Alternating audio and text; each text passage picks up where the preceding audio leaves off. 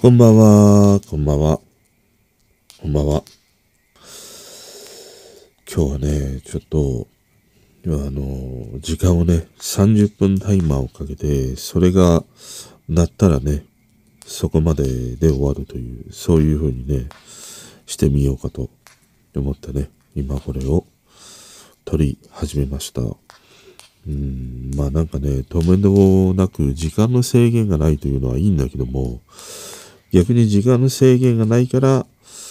こうなんかね、だらだらと話し続けてまとまりがないというね、そういうこともあるなと思って。昨日久しぶりに風呂にね、入りながら収録をしていて、あれはこう体がね、のぼせてくるから、あの30分で切り上げられたというさ、そういうことがあったので、30分ぐらいで切り上げると、その後のいろいろね、編集みたいなものもまあ楽だし、これが1時間2時間になると、またね、後処理がこう大変ということもあるので、30分タイマーをね、かけて、えー、話をね、しています。こんばんは。まあまだね、昨日の話の続きのね、自分自身の、うん、その、残る配信であるとかね、その内容についての責任とか、まあそういったものはまだこうまとまりがないというね、今日だったりはするんだけど、まあ今日はね、今日でまた雑多にね、話をしていくんだけども、あの、気になる、まあ男性がいるとするじゃん。で、その男性が、うん、結婚しているのかとか、まあ彼女がいて、彼女と同棲しているのかとかさ、実家暮らしなのかとかね、そんな風なことがさ、気になることって、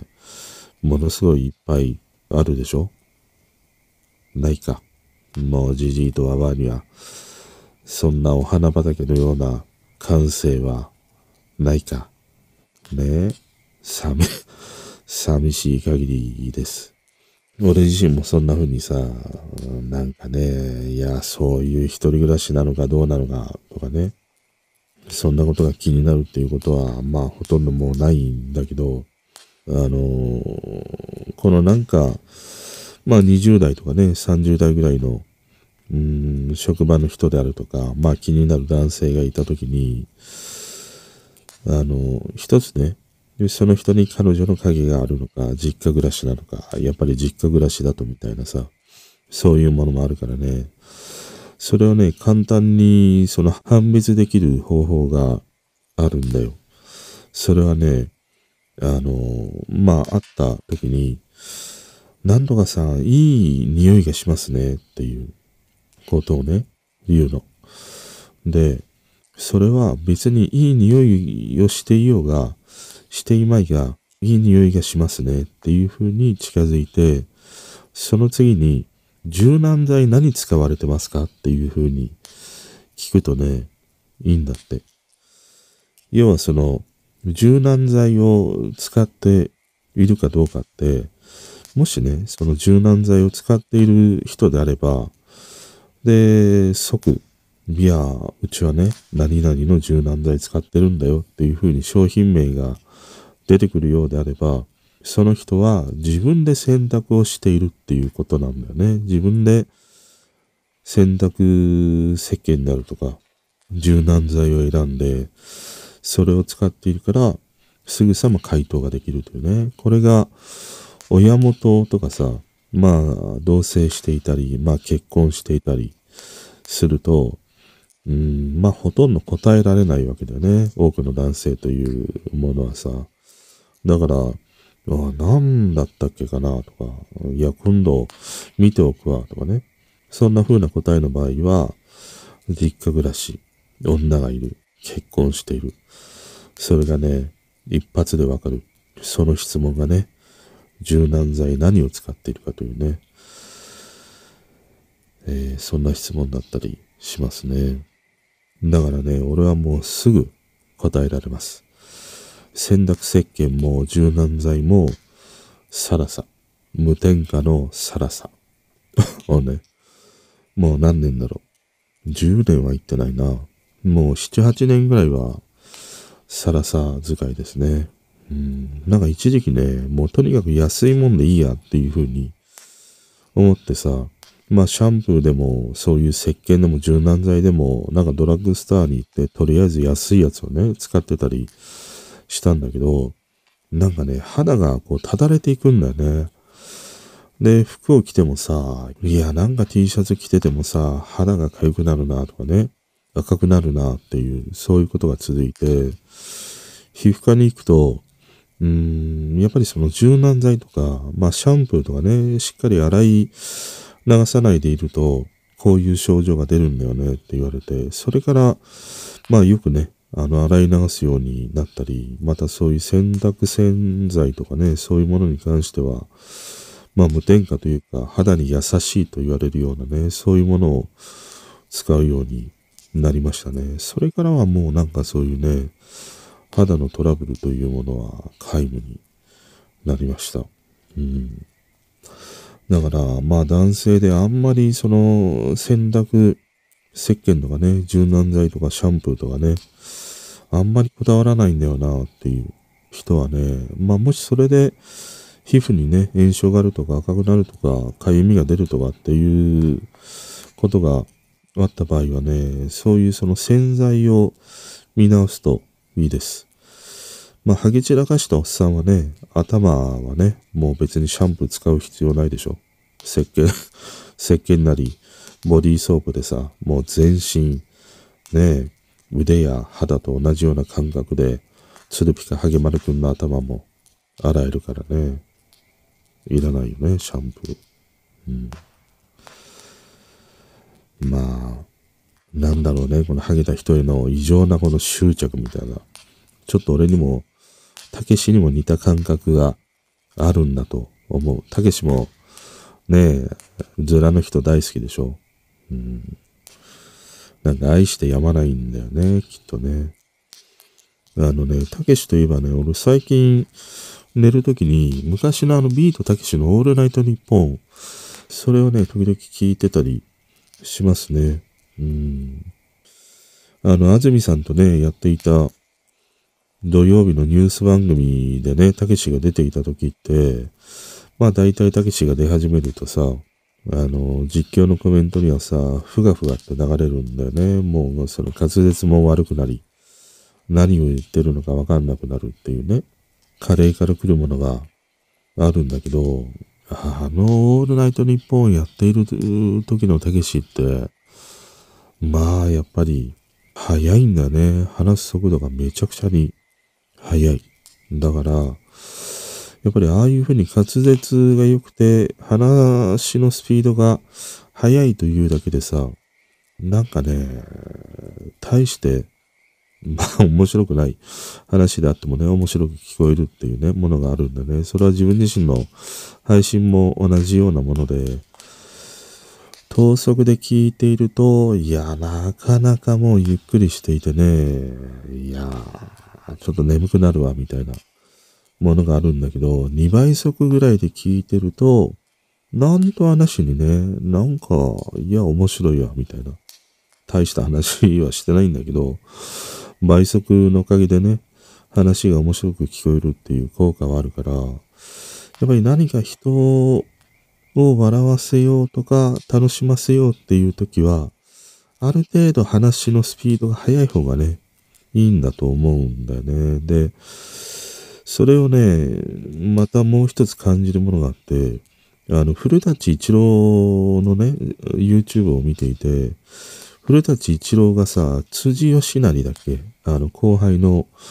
テレ朝のアナウンサーね、あの、新日の、えー、プロレスの実況をしていた、あの人ね、古舘から継いで辻になりっていう、あの二人がね、あの、対談しているものがあって、それがね、めちゃくちゃ面白かったんだよな。3本ぐらいアップされていて、一番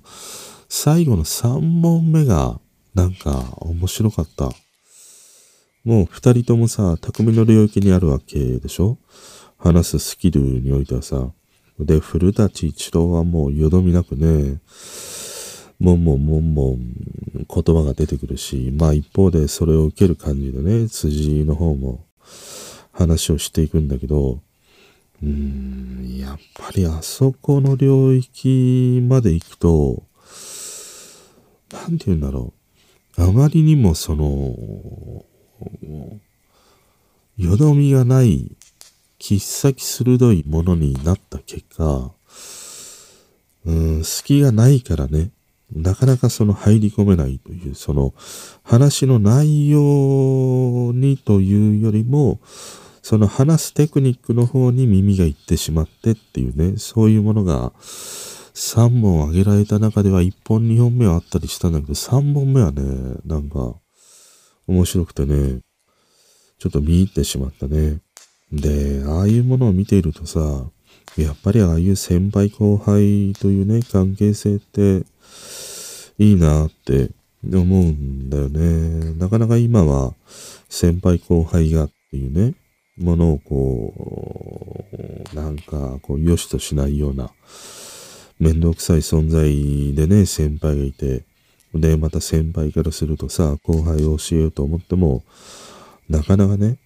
今までのような感じでは教えられないというものがあって、下手なことをしたらさ、まっすぐにパワハラだみたいなね、ことにもなりかねないから、先輩は先輩の方で気を使い、後輩は先輩を頼りにしないというね、そういうような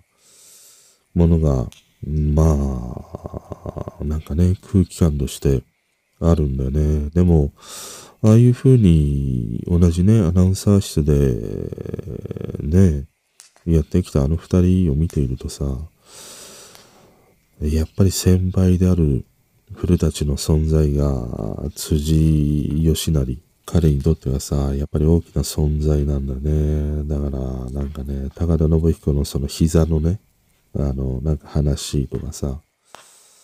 ああいうその、古舘が実況やっていた時は、辻義成は、あの、リングサイドでね、あの、リポートをするリポーターみたいなね、そういう立場だったりしたんだね。だから、たまに辻義成があまりにも面白いことを言うと、古舘が無視をするみたいなね、そういうものがあったんだよね、とかね、そういう話がすごい面白くてね。ああいう先輩と後輩の関係はいいなと思った。あと、その流れで、なんか猪木の何周年かの、もう、周年みたいなね、イベントがあって、その時に、かつての新日時代の選手が珍しくね、えー顔を揃えたんだよね。まあ、いつものメンツである藤波がいたりとかね、木村健吾がいたりとか、そういうものはあるんだけども、長州が、だ、誰がちょっとね、やったのかわかんないけど、まあ、あの時代の選手が、ほぼ集まったりしたんだよね。だから長州がいたり、えー、木戸寒がいたりね、木戸寒も亡くなってしまったしね、まあ、組長がいたり、あと前田明がいたりね、武藤がいたり、長野がいたりっていうことがあるんだけど、で、ビンタをしていくんだね。あの、闘魂注入のビンタをしていく。で、それが、長州にしたり、まあ、武藤にしたりっていうね、ものがある中で、珍しく前田にもね、闘魂ビンタをしてるんだよね。そうするとさ、やっぱり前田がすげえ笑顔でさ、嬉しそうにしてるんだよね。ああいうものを見るとね、やっぱりいいね。あーああいうその、まああれは先輩と後輩ではなくて、師匠と弟子というね、あの関係性ではあるんだけどもさ、やっぱり上にああいうその頼りになれるとかね、尊敬できるとかさ、そういう存在がいる。またそういう人に巡り会えるっていうことはね、なんか長く生きていくほどにね、そういう存在がいるいないっていうのはね、うん、だいぶ違ってくるよなっていうふうに思う。なんかそういう先輩とかね、尊敬する人たちに、まあ、なんて言うんだろう、あの、ねえ、皇居前の、なんだっけ、カムか。カモのね、親に子ガモがついて、あの道をね、横断していくみたいなさ、ああいう感じで、先輩の後についていけば、その道に乗ってね、そんなにわけのわかんないトンチンカンな道には外れていかないっていうさ、そういうね、もので、こう、なんて言うんだろう。見誤らないというのかな。迷子にならないね。そういうなんか生き方っていうものもできるだろうしね。うん、ああいう風な師匠や先輩の存在っていうのはね、ものすごくいいなって思うんだね。それはね、俺自身にあんまりいないんだよね。そういうその先輩であるとか尊敬できる人がいないというか、いないわけではないんだけど、尊敬できる上司もいたり、可愛がってくれた先輩もいるんだけど、でもなんか、その人たちの後について同じ道を歩むということが、もう嫌だった。嫌だったから、全然ね、違う。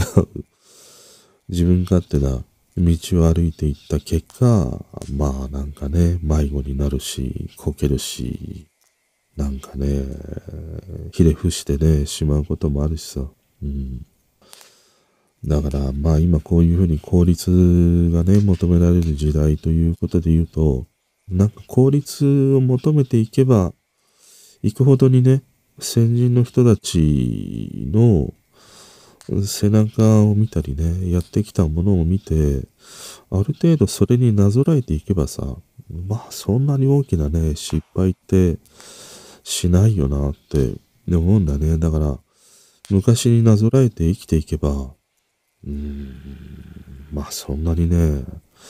失敗することって実はね、ないなって思う。うん、だから過去の成功例を見て、ちゃんとそれをね、あの、実直にやればさ、大体うまくいくっていうことだなって今は思える。でもこれが20代とか30代の頃っていうのはさ、妙にやっぱりね、自分のなんか、オリジナリティみたいなね、ものとか自分のアイデンティティって何かなみたいなものをさ、常にね、なんかこう模索しているようなところがあって、要は人の真似はしたくないんだ。自分は自分の道を行くんだみたいなさ。そういうものがあってね、いっぱい見習うべき人がいるにもかかわらず、身近なところにね、いるにもかかわらず、それに抗うかのようにさ、自分だけの道をみたいなね、ことをやるんだね。それが結果、まあ遠回りにはなるんだけど、まあ振り返ればね、それが、あなんか自分のね、蓄積されていく能力やノウハウになってはいるんだけど、でも今のね、この年になって、今の年で20代、30代であれば、やっぱり成功している人の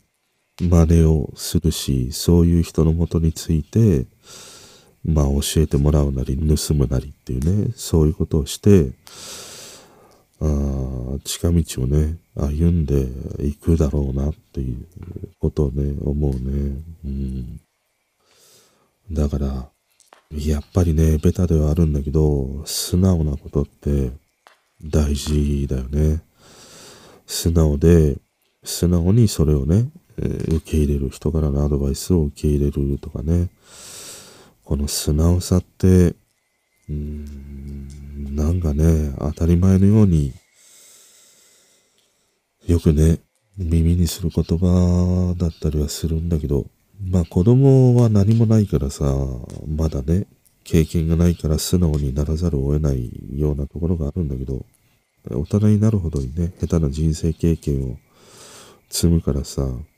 そういう時こそ素直である人の方がね、あまあいいんだろうな。うん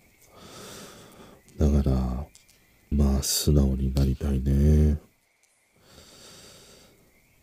まあそんなね、ことを思ったりしたね。あとね、うん、そうだな。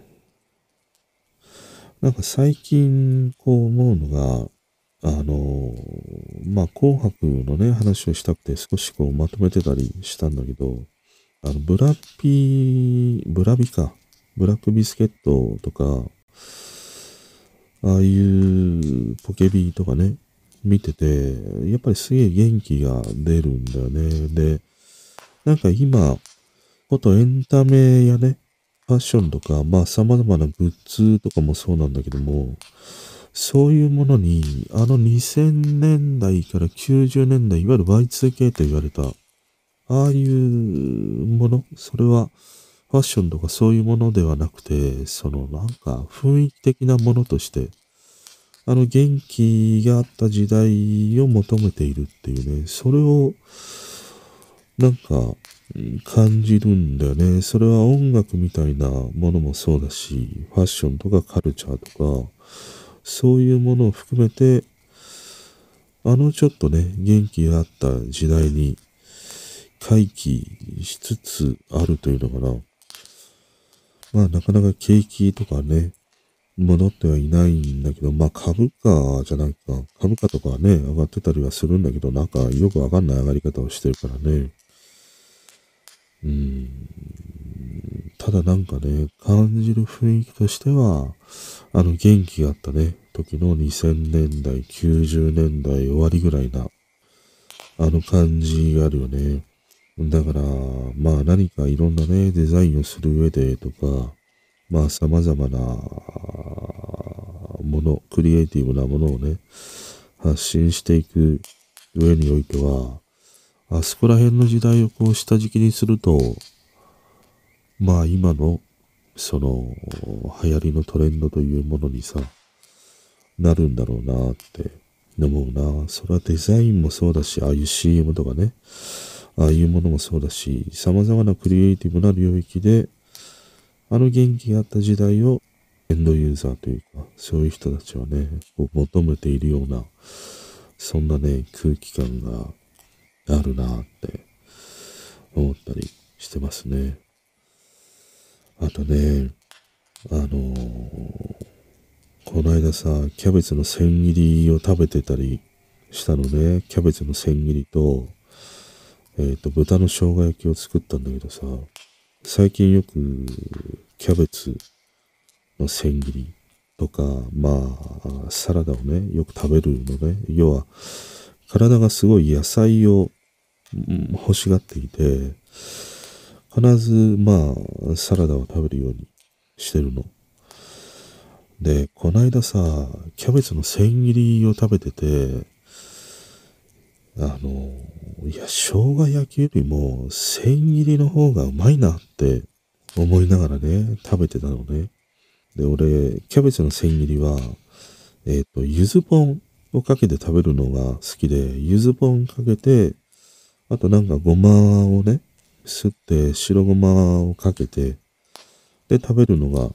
きで、いや、すげえうまいわと思って。生姜焼きよりも、